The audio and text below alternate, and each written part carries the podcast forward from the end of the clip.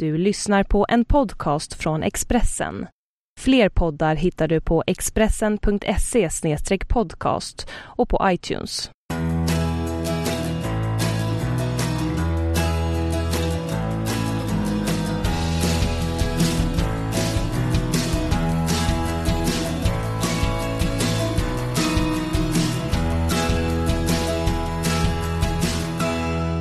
Sådär ja, då säger jag hjärtligt välkomna till en ny podcast med mig Magnus Nyström. Sitter i den mycket tjusiga Vida Arena i Växjö tillsammans med Tommy Kallio. Kul att ha dig här. Tack. Eh, och detta är alltså dagen efter ni inleder SM-finalspelandet mot Skellefteå borta och vinner direkt. Inte bara jag blev överraskad. Eh, de enda som kanske inte blev överraskade var ni själva. Ja, absolut inte. För uh, vi har haft, haft känslan hela tiden att vi kan vi kan ju vinna även mot Skellefteå. Um, det grundar på, på att vi har, vi har spelat bra mot dem genom åren och, och denna säsong har vi spelat bra mot dem och, och vi litar på vårt spel väldigt, väldigt, väldigt mycket. Och den truppen vi har så vi, vi känner att uh, vi kan ju vinna mot alla. Eh, du sa innan vi började spela in här att ni kan ännu bättre. Inte bara det att ni slog laget som spelar sin femte raka SM-final och vunnit två raka guld. Ni kan ännu bättre än vad ni presterade i Skellefteå igår. Ja, det, jag tror alla, alla inne kände att vi kan, kan spela bättre. Vi var, vi var starka i kampspelet och, och offrade oss väldigt, väldigt bra och, och, och sådana bitar. Men just spelet med pucken har vi spelat jättemånga bättre matcher än igår. Uh, så att uh, jag, tror, jag tror att vi kan, vi kan höja oss. Vad är det viktiga att göra för att besegra dem? Vad har, ni, vad har ni pratat mest om att ni måste göra för att bli framgångsrika mot Skellefteå? Eh, framförallt matcha eller slå dem i deras uh, intensitet och deras fart. Och det, det tycker jag att vi har minst lika snabblag som de har, om inte snabbare om du kollar bara individuella spelare så jag skulle nog säga att vi har väldigt många som är snabbare än deras killar. Mm. Uh, och sen det som jag har gjort dem framgångsrika är att de, de spelar väldigt intensivt hockey hela tiden, alla oavsett vilken, vilken spelare det är, är och, och det, det är det som är utmaningen att matcha det. Och, och, det känns också som en likhet mellan er och kanske också den främsta anledningen till att det är ni två som möts i den här finalen är att bredden. Att det här är inte ett lag med två jättebra kedjor och sen droppar av jättemycket utan två lag med riktigt stabila tredje och fjärde kedjor också, eller hur? Ja absolut, jag håller med dig hundra.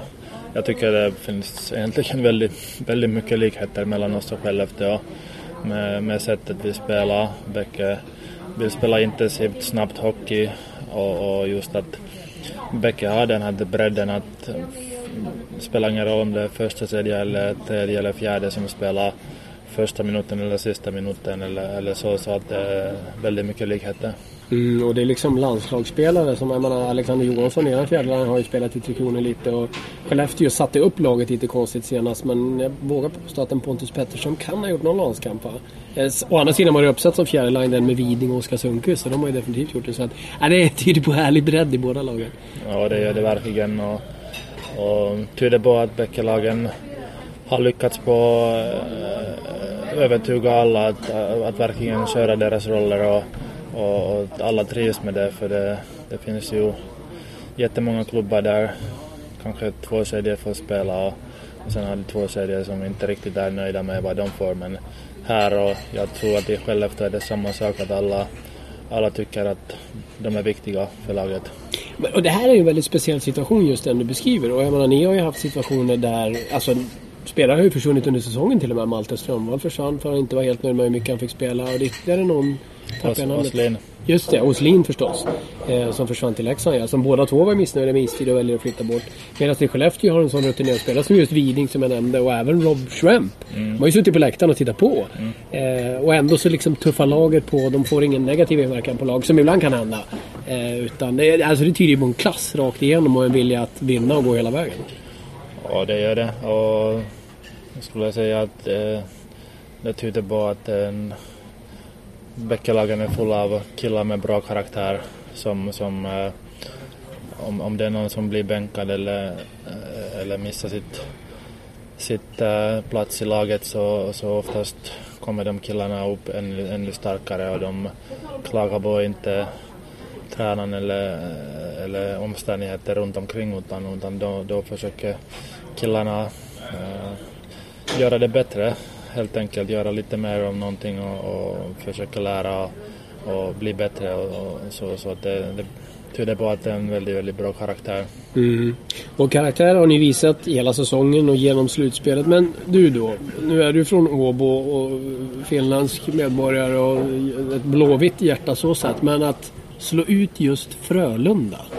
Hur ont gjorde det i ditt Frölunda-hjärta? För det är väl en ganska stor del av, av ditt hjärta också, Frölunda, där du var i många år. Alltså hur mm. jobbigt var det? Du hade gärna sluppit dem i slutspel, va? Eller? Vad sa du? Du hade gärna sluppit möta dem i slutspel, eller hur tänker du? Då? Jag vet inte, på något vis hade jag eh, tänkt på den, det scenariot uh, redan förra året när de uh, slutade tvåa i B3 och sen, sen kände jag att det inte hände förra året så kanske det kommer hända denna året så jag, jag hade lite gått igenom situationen lite i mitt eget huvud innan så att det inte blev sån så speciellt.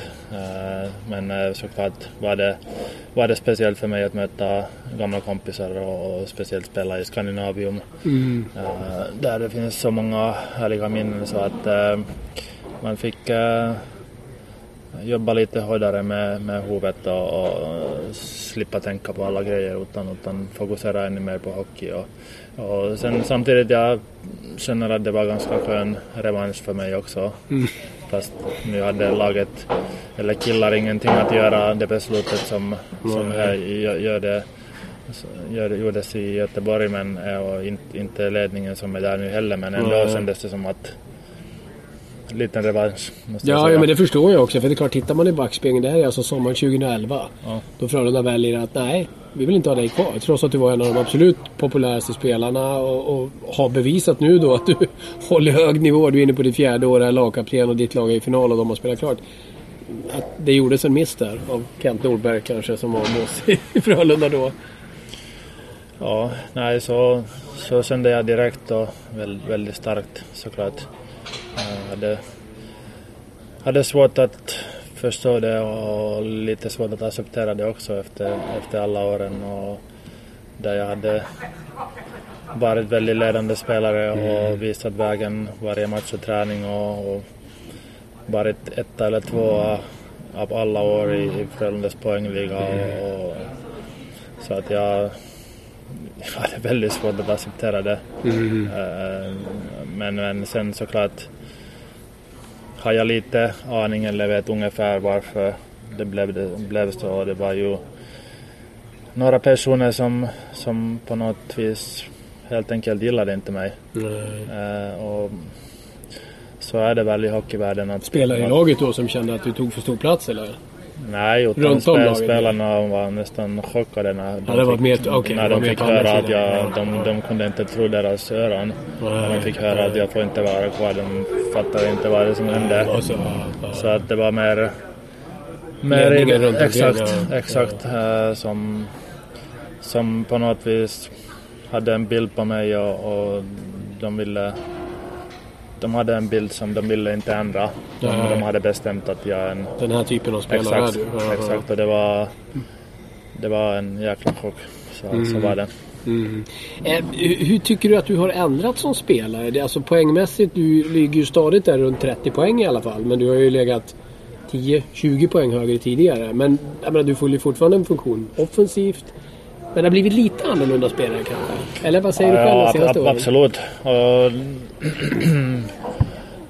jag, jag tycker på något vis att om man spelar en lång och framgångsrik karriär så måste man kunna, kunna ändra och lära nya, nya mm. saker. Uh, speciellt när man blir äldre. Mm, lite uh, mer ansvarsfullt defensivt. Exakt. Ja. Och det, det är jag tacksam för Lakers också. Att de tvingade mig lite ändra mitt spel uh, och ta mer ansvar för, för defensiven också.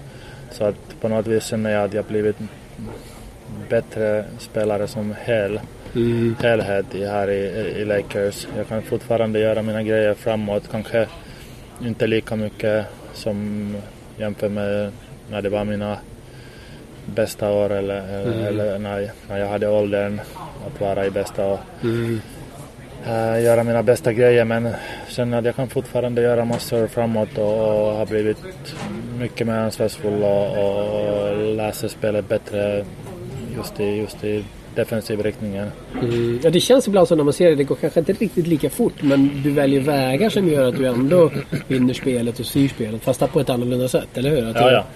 Det är precis vad jag menar. Att Klokare jag, jag, som gubbe helt enkelt. Alltså, Klokare som gubbe. Ja, ja. Nej, men jag, jag, jag har känt att, att um, när, jag kom, när jag kom hit så jag kände att jag måste nog ändra någonting för just då när jag kom hit så laget var vi hade bra utlänningar och sen hade vi många bra lekeskillar som, mm. som spelade med jättehjärta men det var inte alls samma kvalitet på det haltar lite jämfört med idag. Skick, skicklighet och sånt som mm. det var i Frölunda eller många andra klubbar. Mm. Så jag kände att jag måste nog eh, ändra mig lite och, och eh, visa vägen också lite mer defensivt för att vi ska klara oss här.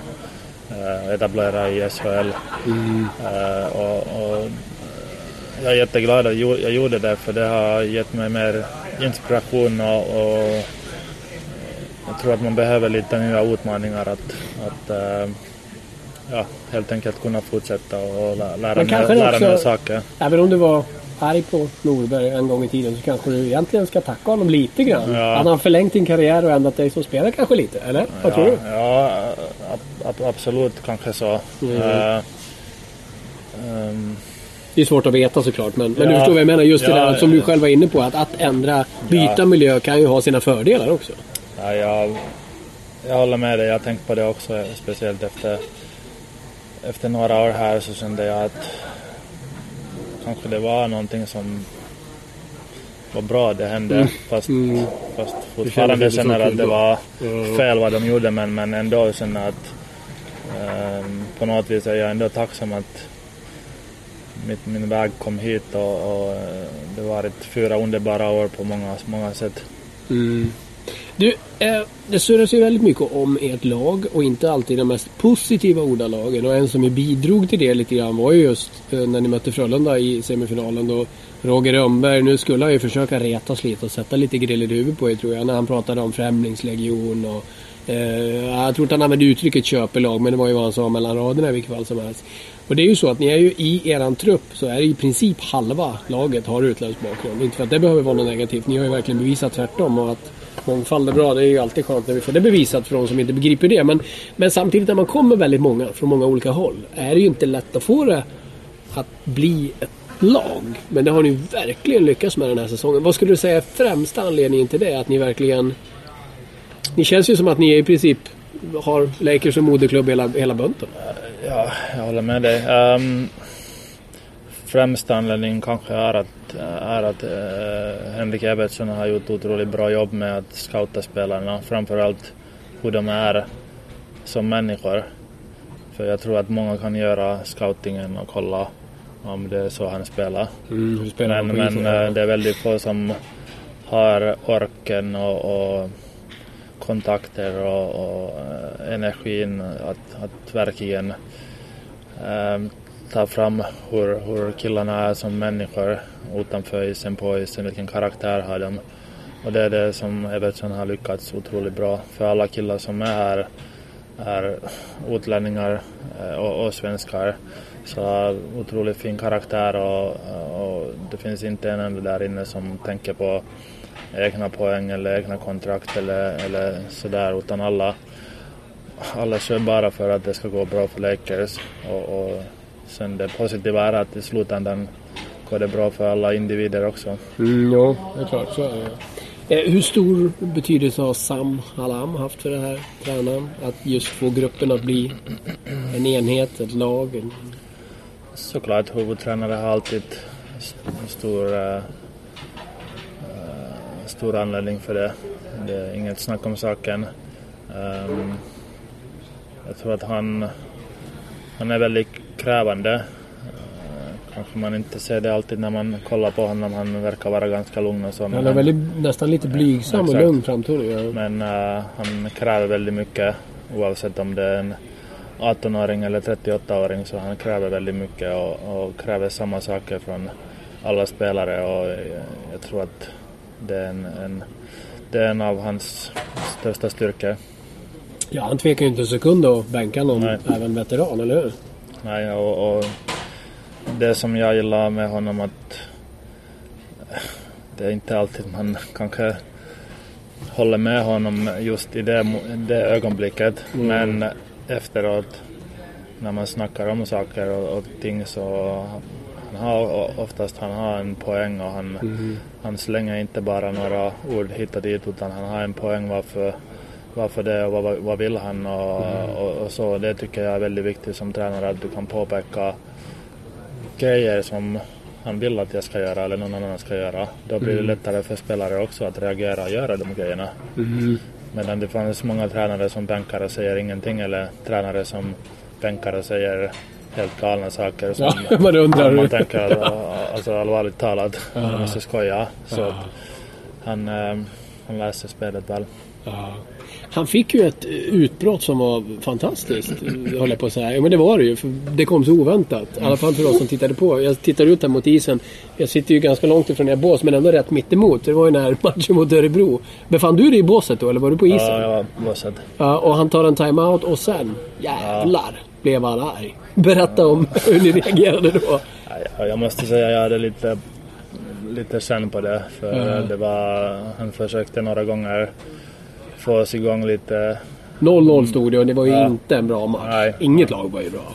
Nej, han försökte få oss igång med ganska vanlig språk och, och snackade och det hände ingenting. Och sen, sen, eh, sen höjde han rösten lite grann men det fortfarande hände ingenting. Och jag, så jag hade det lite på känn att nu kan det, kanske det kommer men eh, såklart visste jag inte heller att det skulle bli sån, sån utbrott men vi, var, vi var tacksamma för det, spelarna. Vi sa Ja. till honom efter matchen att bra att du gjorde det, för vi be- behövde det. Att, Ibland eh, kan det vara bra med utskärm, men han Ja, slängde så- block och allting. Han var riktigt förgrymmad. Och ja, använde en del, flög, flög flaskor och sånt. En del ord som hade bipats bort om Ja, det hade varit exakt. amerikansk TV. Garanterat. Ja, nej men effekten blev ju alltså hur mycket det bidrog. Men ni vann ju matchen till sist. ja, ja, nej, det ska vi, tilläggas vi också. skärpte oss Ja. väldigt mycket efter det. Ja, så var det. Så var det. Eh, ja, det är ju en fantastisk resa ni har gjort. När började du känna? Du kom som sagt hit 2011 då. När började du känna att jag har vunnit två SM-guld med Frölunda men nu är jag banne på väg mot det tredje. När kände du att ni var bra nog för att kunna verkligen vara med där i toppen? Mm, Förra året kände... Då är ni i semifinal mot Färjestad Exakt. också. Förra året var det väldigt bra känsla också. Ju längre säsongen gick så desto mer kom det en känsla för mig och, och många andra i omklädningsrummet att, fan, vi kan, kanske har en bra chans här. Det är, inte, det är inte varje år man får en sån grupp och, och en ärlig känsla att man har en eh, chans för guld. Så att eh, förra året var det.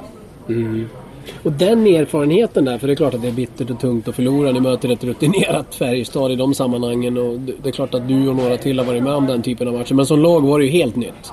Hur värdefullt tror du det var för klubben Lakers, för Sam Alam och alla andra att uppleva den semifinalen? Hur mycket liksom har man det med sig nu i år? Jag tror det var jätteviktigt. Eller hur, va? Det jag, finns- jag tror jag tror och har sett och, och känt också att man kan oftast lära mycket mer av, av en sån förlust än om vi hade gått hela vägen och, och, och så, så kanske hade man kanske blivit lite för kaxig eller någonting. Det är alltid chans för det. Så jag, och, och sen såklart mm, just Evertsson och Hallam och de som bestämmer här så de, de ville lära väldigt mycket av den eh, Färjestad-serien och frågade oss spelarna mycket och, och verkligen ville lära deras misstag och, och, och våra misstag. Så att eh, jag tror att det, det har betytt mycket. Vi ska lite kort gå igenom laget för att ni är fortfarande relativt, skulle jag vilja påstå, åtminstone för den breda publiken, ganska okänd så. Eh, alltså ni har ju en målvakt som också har vunnit guld, eh, som har inlett en lite märklig mediabockad. Vet du det? Han vill inte prata med någon journalist överhuvudtaget, Nilsson. Jag visste inte om det. Jag såg det tydligen. förra, förra matchen eller några matcher sen var det någon som frågade hans bara så nej så jag. Ja. Ja, han verkar ha gått in i någon väldig slutspelsbubbla där. Han, han kan vara... Ja, men okej. Eh, man kan tycka saker om det. Men eh, han har varit väldigt, väldigt bra. Ja, han är, han har psyket. Det är det som jag har märkt genom åren att det är det viktigaste för målis och även för utespelarna men, men Ännu kanske än, ännu mer för målvakt. Att, eh, det finns jättemånga målvakter som har världens bästa stil och kan ta varenda puck på träning och så men när det kommer till viktiga matcher de klarar inte det. Men just Abbe är tvärtom. Han, han, eh, han är vinnare som har verkligen psyket för att spela dem. Alltså, jag, jag fick till och med en sån här Patrick Roy-vibb på han förra gången jag var här. Det, det, ska, okay, det är tufft att jämföra någon med honom, kanske bästa genom alla tider. Men just det här hur han utstrålar självförtroende. Bara han glider in på isen och ställer sig i målet så här, här är jag och här ska banne mig inte bli mål. Alltså han har en... Hela han känns som det är en aura runt honom.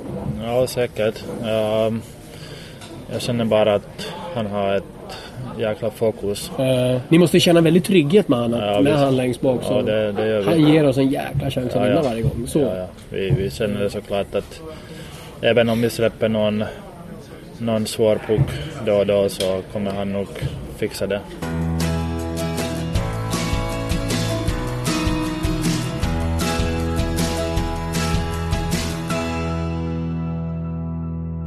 Och sen har ni ju en imponerande backuppsättning, det ska vi säga då, med, med Niklas Lundgren och Eddie Larsson. Bland annat Eddie Larsson jätteunderskattad spelare. Och så dina landsmän i Varakas, Lax och Noah Welsh. Hon säger att han ska spela i japanska ligan. Det kan nog vara slutspelets roligaste citat. När det ryktades om övergång till Modo och han svarade nej, nej, nej, jag ska till japanska ligan. Och så har ni gamle Corey Murphy, till och med äldre än dig. Men eh, Nej, yngre. är han yngre än dig? Är det sant? Jag trodde han var ett år äldre än dig. Nej, han är ett år yngre. Oj då, oj då. Det svider. Det gör det. Men en jätteskicklig spelare såklart. Om du skulle lyfta fram någon enskild som för dig... Alltså jag förstår att du helst vill hylla allihopa såklart. Men någon som ändå förtjänar kanske några extra ord som viktig för er den här säsongen. Av just backarna. Vem skulle du säga då? Ja, det är ju som så många. Jag tycker man kan inte hylla Corey Murphy tillräckligt mycket för, för hans spel. Han eh, betyder så mycket med, med spel med pucken men, men även att han är väldigt bra defensivt också fast han är så liten. Eh, Så det är ingen jätte... han är- jag skulle egentligen vilja hylla alla men eh, om jag nu väljer några som kanske inte får allra största rubriker så Varakas och Niklas Lundgren. De, Mm. de vinner 19 av 20 kamp, kamp och lösa Mm. puckar och, och gör i stort sett allt rätt hela tiden i defensiven och, och offrar sig hela tiden så sådana spelare är ju, är ju guld värda. Nu är du naturligtvis väldigt partisk när det gäller Noah Welch och den här uppmärksammade tacklingen mot Götz i Göteborg där. Men, men i min värld fortfarande, jag förstår det ju inte. Att han ens blir utvisad faktiskt. Nej, inte heller. Eller det, var, Det var det jag sa till domarna efteråt att, att eh, kontakten tar på hans bröst rakt. Nu finns ju den här regeln att blir man skadad så ska det vara någon Ja, men det- ja, Och det är klart det är lite... För den, det var ju verkligen inget och det är inget. Han hoppar ju inte upp och det är inga armbågar. Nej, men den flyger ju upp efter på grund av kollisionen som det alltid gör. Och alla kan nästan se på video att det, när han slår huvudet på isen, det är då... Ja, ja det är då då- får den riktiga smällen. Exakt. Ja. Så det... Nej, Men han, han har en, en alltså, tycker jag, oftast det jag har sett, bra timing i sina tacklingar. Det är att han är så stor och stark och skicklig på att tacklas. nej, han har väldigt bra timing. Mm. Jag tycker speciellt denna året har han tajmat in väldigt många väldigt fina rena tacklingar. Inget kul att möta. Förmodligen. Nej, säkert. Du är glad att slippa han va? Eh, om vi tittar senast så hade ni då en, en första line med Kiskinen, Thomas Kiskinen, Rosén och Nick Johnson. Eh, och så eh, nordamerikanerna där, Tambellini, Hennessy, Rakhshani i en andra line. Vi var inne på fjärde line tidigare där med Josefsson, Alexander Johansson och Gustav Rydahl. Och sen en tredje line som skulle vara första line i många SHL-klubbar där med Redox, Lionen och dig själv. Eh, kedjemässigt då? Börja berätta lite om din egen line med Redox och Lionen. Ja, det är väl två killar som fortfarande får inte tillräckligt mycket kredit för vad de gör. De har fått det lite mer denna året. Men jag, jag skulle nog vilja att de får ännu mer kredit för all jobb de gör. Eh, de, är- såklart alla vet att de är oerhört bra. eh, inom- är väldigt bra tvåvägs. Ja. De är oerhört bra tillsammans i numerärt uh, underläge situationer. Men just att eh, de bägge är väldigt bra spelare med puck också. De kan göra grejer framåt och, och sen, sen är de alltid först i defensiven tillbaka och fixa det och, och kan spela ut nästan vilken kedja som helst. Så att, uh, nej, de, de två killarna gör sån jobb för Lakers mm. att, att jag skulle som sagt vilja ge dem ännu mer kredit. Du är nöjd med din omgivning helt enkelt. Ja. Vad säger du om Tambellini, Hennessy, Rakhshani-kedjan? Um, Rakhshani, alla vet ju hans, hans skills mm. och vad han kan göra. Han hade lite tyngre säsong poängmässigt.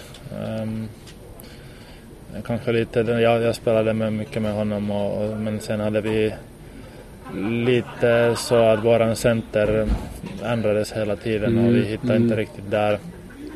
Så det var kanske lite anledning där. Uh, men men uh, jag är jätteglad att han har uh, kommit in så fint här i slutspelet och mm. gör riktigt, riktigt bra slutspel. För han tycker han förtjänar det. Han har jobbat hårt och, och um, han fick lite negativ kritik för hans poängproduktion men mm. jag tycker ändå att spelet har varit där i större mm. av säsongen. Han skapar möjligheter, Exakt. sätter sig själv i, Exakt. i chanser. Ja. Och sen Hennessy och Tambellini, de, eh, när de kom hit så kändes det som att allting bara klickade. Mm. Alltså, mm. De hittade hem. Ja, exakt. Ja, och, och, exakt. På något vis, de var exakt sådana spelare som vi, som vi behövde för att få de här fyra kedjor. Mm. Mm. Ja, in, innan dem eh, hade vi, lite, hade vi lite, lite svårare med just den biten men när de kom så sen plötsligt hade vi fyra kedjor som alla Spela ungefär lika mycket minuter. Mm. Och sen har vi då eh, det som har varit alltså, nästan roligast på ett sätt tycker jag med det är ju att Rosén verkligen från den här säsongen då han ju i hela SHLs poängliga i AIK flyttar hem och hade det riktigt tungt här. Åtminstone poängmässigt. Han var ju där. Fick inte det där sista lilla extra, men nu jäklar. Frågan om han har varit bättre. Han är i riktigt fin form. Eh, och bra omgivning också i den första kedjan. Vad säger du om, om Roberts utveckling? Du har ju följt honom sedan han kom hem här från AIK. Lite skillnad på honom nu mot precis i början va? Ja, jätteskillnad. Hela hans pondus och allt han gör på helt annan nivå. Ehm, det kan vara så helt enkelt att det blev lite för mycket uppmärksamhet och allting med tanke på situationen i AIK mm. när han bröt kontraktet och, mm. Och alla summor var i, i media och sånt mm. så kanske det blev lite för mycket press på honom eh, och, och sen just att laget var lite annorlunda kanske jämfört med AIK mm. också så det är många orsaker men eh, jag är jätteglad att han har hittat tillbaka och kanske ännu högre nivå nu mm. för han Uh, han har inte klagat på någonting och någon omställning på de åren det gick lite tyngre och, och bara jobbat framåt hela tiden och försökt lära nya saker och, och bli bättre. Och, uh, så det är jättehärligt att se att han, han, han är magnifik just nu tycker mm. jag. Han, Men sen är han så fascinerande som person. För alltså, de är i AIK, så är det klart att man förstår att folk som är på AIK när de tappar SHLs bästa poängplockare blir besvikna. Det i sig är ju inget konstigt. Sen får inte det övergå till en massa hat och skit. Men grejen är den att Robert Rosén som person är ju den Alltså det minst svekfulla man kan tänka sig nästan. Han är ju nästan, åtminstone var det så tidigare, nästan varit för snäll. Och även på isen i vissa situationer man har tyckt ah vad fan, kom in. Alltså, det känns som det har han suddat bort också lite grann. Att nu, han ber inte om ursäkt för sig längre ja. ens i sarghörnorna som man kanske gjorde lite förr. Ja, säkert. En del, eh, men just kanske där finns lite att han är så pass snäll som person och han hade bra orsak varför han flyttade mm, hit och mm. allting så att jag kanske... Det tog hårt ja, ja, exakt. Mm. Uh, men som sagt, nu gör han sådana magiska grejer där ute på isen och ser att han har alltid tid och han hittar alltid någon yta. En, det är fantastiskt att följa. Ja. ja, han är rolig att bara eh, följa med blicken ett helt byte emellanåt mm. bara för att se vad han hittar på. Men sen även då Thomas Kiskinen och Nick Johnson, det har ju också varit två mycket bra spelare för er del. Ja, väldigt bra värvningar de mm. också. Uh, bra karaktärer bägge två uh, och uh, på något vis kändes som att de hittade eh, rätt, rätt kemi direkt från första gången det linan sattes upp tillsammans. Så det kändes som att wow, de de här kommer, man, de kommer, de här kommer att spela ihop hela säsongen. Mm. Det kändes lite så från första och, och, så, så är det med bra kedjor oftast. Mm. Uh, när man ser dem första gången så wow, okej, okay, här har vi det. Mm. Sen sa jag lite fel när jag räknade upp fjärde line där tidigare. Där har ju Gustav Rydahl varit extraspelare. Mm. Eh, eh, och det är ju Josefsson, det stämmer ju som jag sa, och Alexander Johansson. Också Peppe Lund förstås. Patrik Lund, före detta Färjestad. Också en kille som vunnit SM-guld. Eh, men där har ju den fjärde line som, som eh, också ett sånt typexempel på varför ni är så bra. Att de håller så hög nivå. Ja, absolut. Nej, det är bara kolla hur de spelar och, och många, alla, alla av dem skulle kunna spela i säkert i andra kedjan i många mm, andra klubbar. Så det, det är det som gör oss så pass starkt att vi har sådana killar i fjärde kedjan. Mm. Och de, de köper deras roll. Uh, samtidigt, det som är bra här i Växjö att de spelar inte fyra, fem minuter utan de spelar också bra mm. minuter och, och det är ju det är ju väldigt bra, bra sätt att dela, dela det när man har en sån bred trupp. Mm. Det ligger ju på väldigt, när man tittar på istiden så är det väldigt likvärdigt egentligen mellan alla fyra kedjor. Det skiljer inte alls mycket. Det är klart några som spelar powerplay får lite mer tid men annars hur det rullar så är det ju väldigt lika ofta. Inte alltid såklart men, men om man tittar till exempel förra matchen så var det ganska likt. Eh, på, på istid så. Så att ja, fascinerande att se. Eh, hur, hur, speciellt är det nu? Nu sitter du och jag här. Det är måndag. Igår spelade ni uppe i Skellefteå. Flög hem direkt efter matchen eller? Mm. Ja. Och så träning idag måndag. Eh, och så skäller jag din tid här en stund. Och så fullt race med familj och barn hemma. Och imorgon är det match igen. Hur, beskriv den här finalbubblan du är i nu. Hur, hur speciellt är det att vara mitt uppe i en final? Mm, nej, det är väldigt speciellt. Man vet inte riktigt ens vilken dag det är och uh, ja, ganska glömsk. De, de här dagarna har jag inte riktigt koll på någonting Nej. annat än när, när vi tränar eller spelar. Men uh, det är en un, underbar känsla. Det är en, eh, dröm för alla att få spela mm. final. Och, eh, Men hemma då? För visst har du tre två, pojkar? Två. Två pojkar? Ja. För de såg jag i korridoren efter någon ja. match med Kalle och tröjor på de ja. två. Ja, det är två. Ja. Men alltså, och, de, och hur gamla är de? Med sju och tre och halvt. Ja, men det är ju inte helt lätt att säga till en tre och ett halvt åring, sjuåring att nu får ni ta det lugnt för pappa behöver vila. det nej, går inte. Nej, verkligen inte. I och för sig sjuåringen kan ha, sina, kan ha sina dagar där han förstår lite men men uh, nej, men samtidigt eh, jag känner lite så att det är skönt att uh, göra saker med dem och, mm. för då, då går det inte att tänka hockey. Nej, nej. Det, det tycker jag är väldigt viktigt i under slutspelet och såklart i finalserien. Att tvingas till någon sorts exakt, mental, där man gör något annat helt enkelt. Ja. I alla fall jag blir galen om jag skulle tänka hockey, hockey, hockey nu 72, 72 timmar i rad. oh, så att jag, jag tycker det är väldigt skönt att göra saker med barnen och, och för som sagt då, då kan man inte tänka på hockey. Nej, det sa ju faktiskt Halam till mig också. Vi pratade om just det. Ja. Eh, när han sa att, att komma hem till småbarn som han också har. Att då, alltså de skiter i om man har vunnit eller förlorat eller hur läget är. De är ju som de är ändå på något sätt. Och det kan ha sina fördelar förstås. Absolut. Så att, ja. Eh, hur bra tror du Skellefteå kommer vara nu då imorgon? De flesta som lyssnar på det här kommer hinna lyssna innan matchen. Den här släpps ju sent måndag kväll, tisdag morgon. Matchen spelas tisdag kväll. Eran första hemmamatch i finalen. Eh, jag kan tänka mig att det är ett eh, lite ilsket Skellefteå som kommer. För att det här var ju inte riktigt vad de hade tänkt. Att de skulle inleda finalspelet med en förlust hemma mot er. Ni kommer få eh, jobba om möjligt ännu hårdare imorgon, tror jag. Ja, säkert. Vi, vi räknar på att de kommer höja sig. Men sen... sen det kommer ni också göra?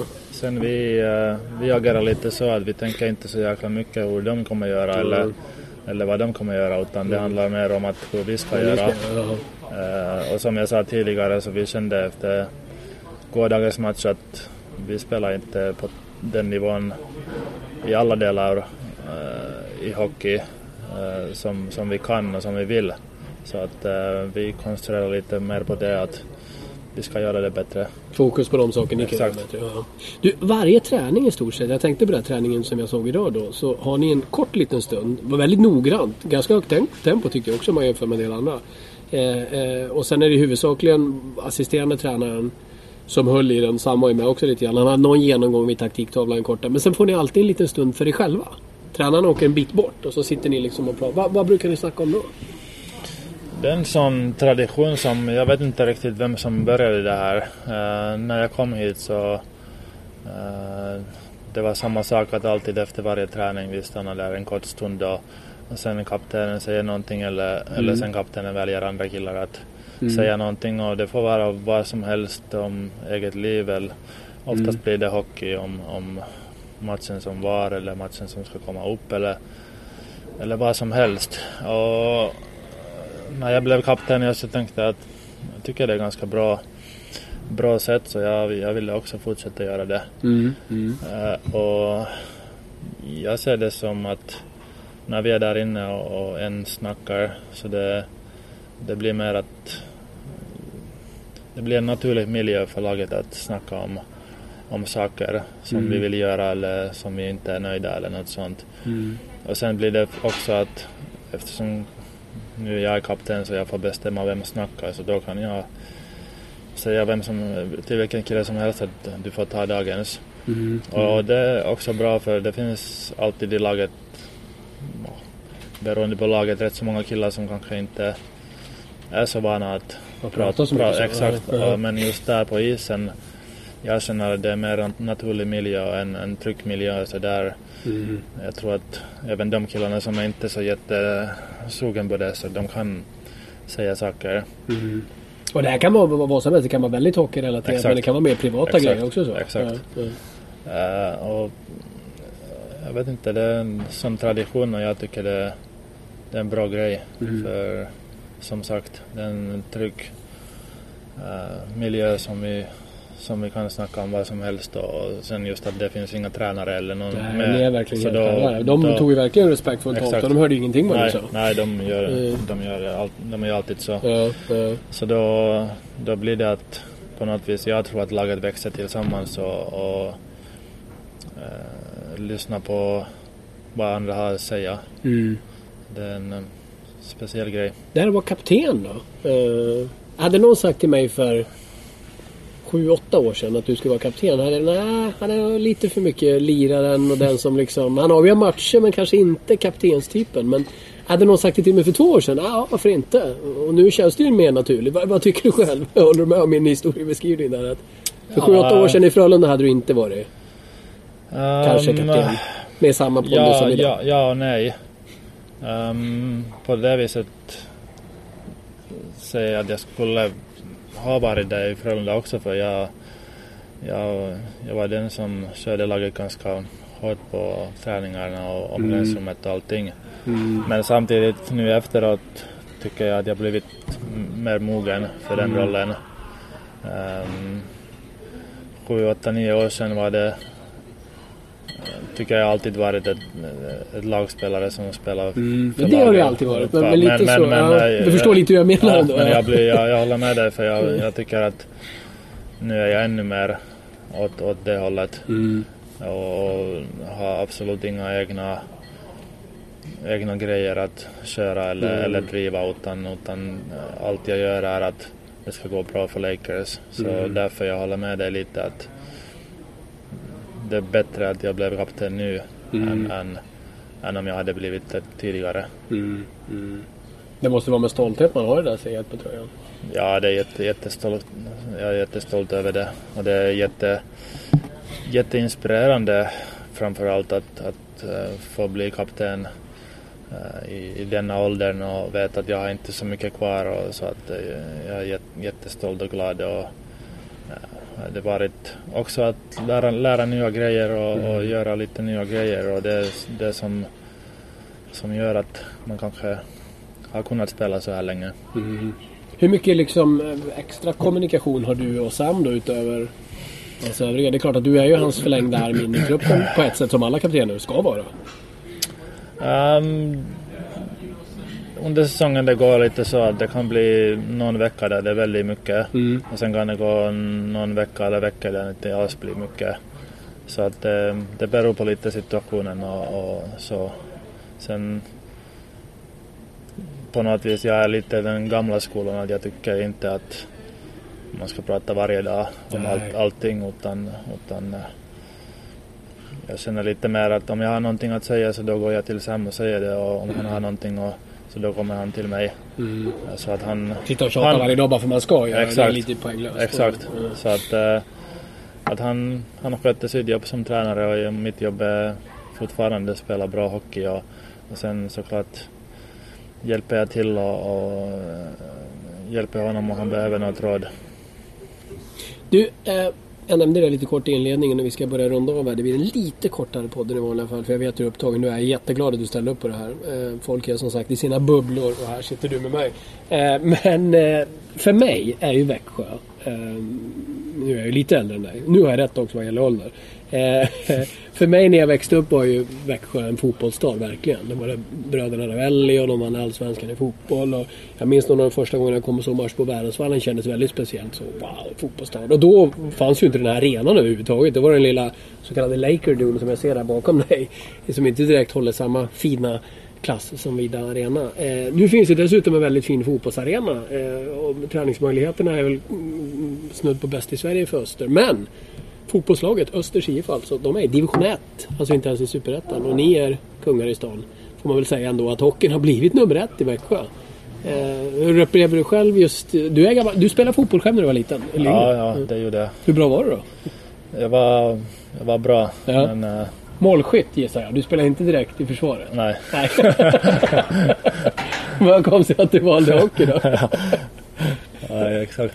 Nej, men det var lite rolig story bakom det. Det var...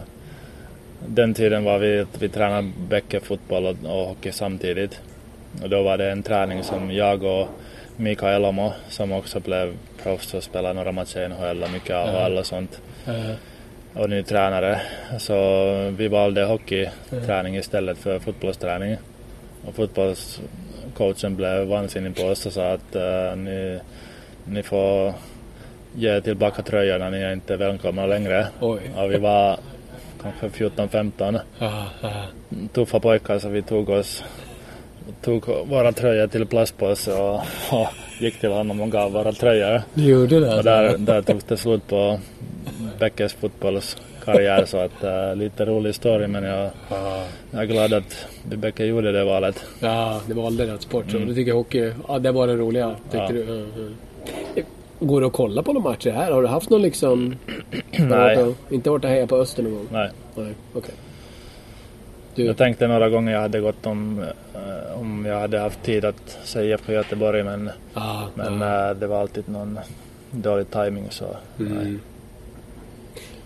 Hur mycket märker man av, känner du det? Det är klart att ni får, det har jag förstått av andra här, att, alltså, att uppmärksamheten kring er är väldigt stor. Alltså, det känns som att... Och jag menar, publikmässigt är det ingen tvekan om saker, även om det finns bra andra idrotter här också. Innebandy till exempel är också bra nivå, men, men att det är klart att Växjö har blivit en hockeystad.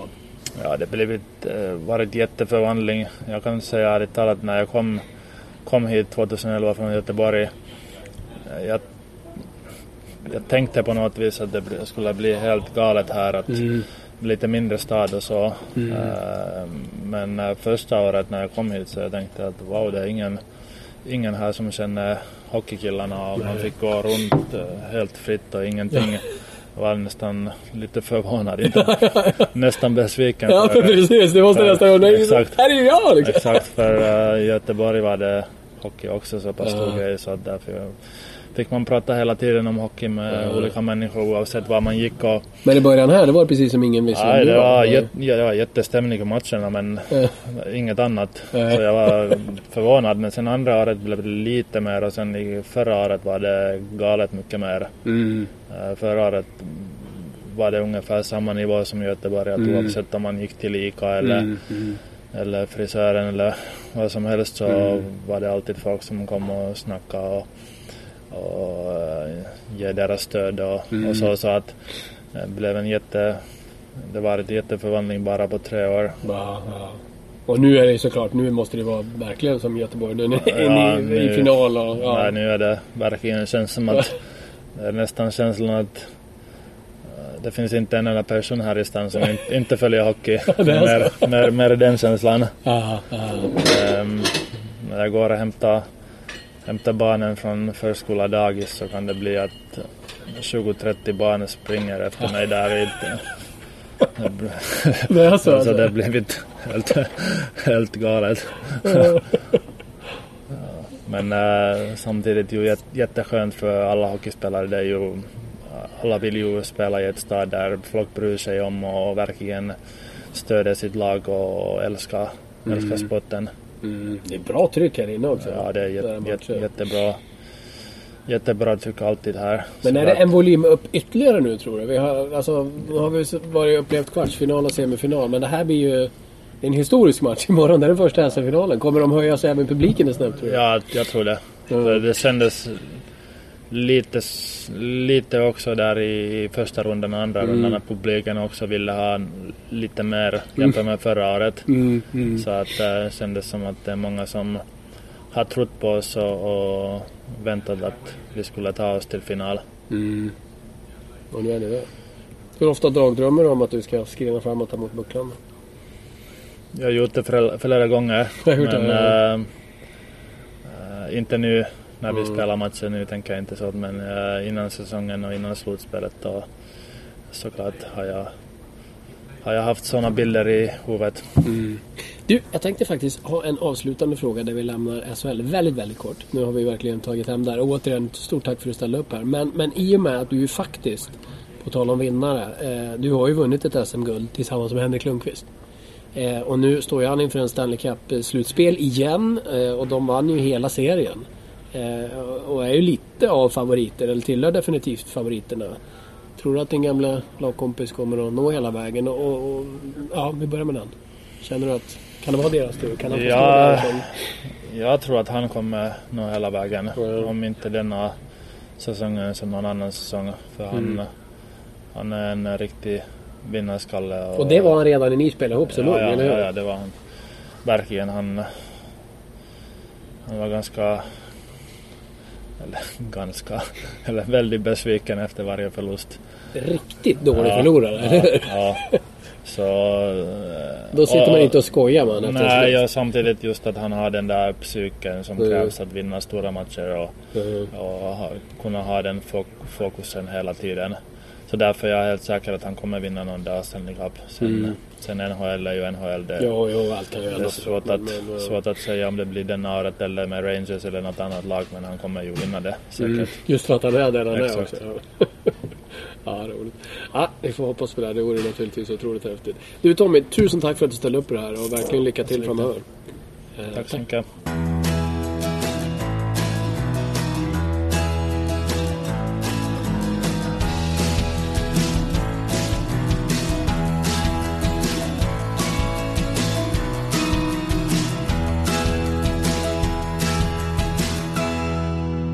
Har lyssnat på en podcast från Expressen. Ansvarig utgivare är Thomas Mattsson. Fler poddar hittar du på expressen.se podcast och på iTunes.